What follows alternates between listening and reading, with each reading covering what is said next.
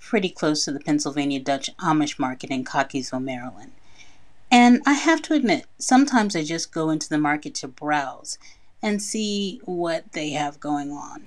After all, life is more exciting when I can gaze upon bacon cheese, pear butter, an array of freshly made sausage, fresh pumpkin rolls, made from scratch cherry crumb cake, and my weekly addiction, their Dutch crumb donut. No joke. It's smack somebody's loved one good. I mean, just saying, why should my mama get all the abuse? So this week, when I made my visit, I saw it. I looked at it, and it had me curious. I had to inquire about what exactly is shoofly pie. Now, I've heard of it before, but it's one of those things that I have never seen, so I needed insight and cultural context. Here's the thing I'm told that the only dumb question is the one that you don't ask. Still debating the validity of that statement, but let's assume we go with that logic for this purpose.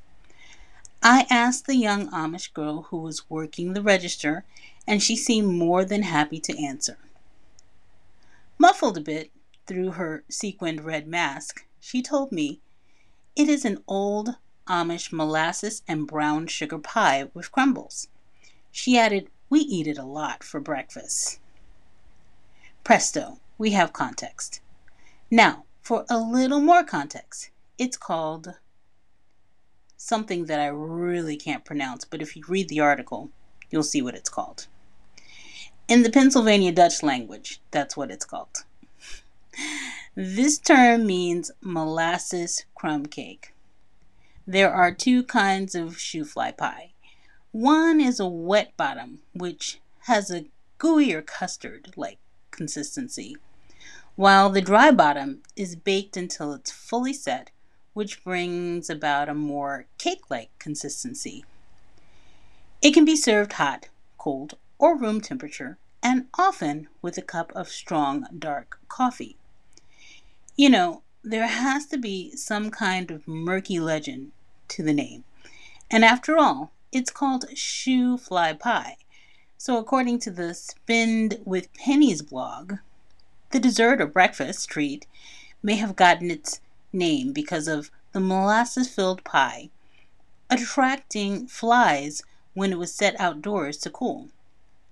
Given how sweet this pie is, I think the folklore might just be true. So you can see the ingredients for shoofly pie and get the recipe on spendwithpennies.com. Or you can check out our blog for the link, multiculturalcookingnetwork.net.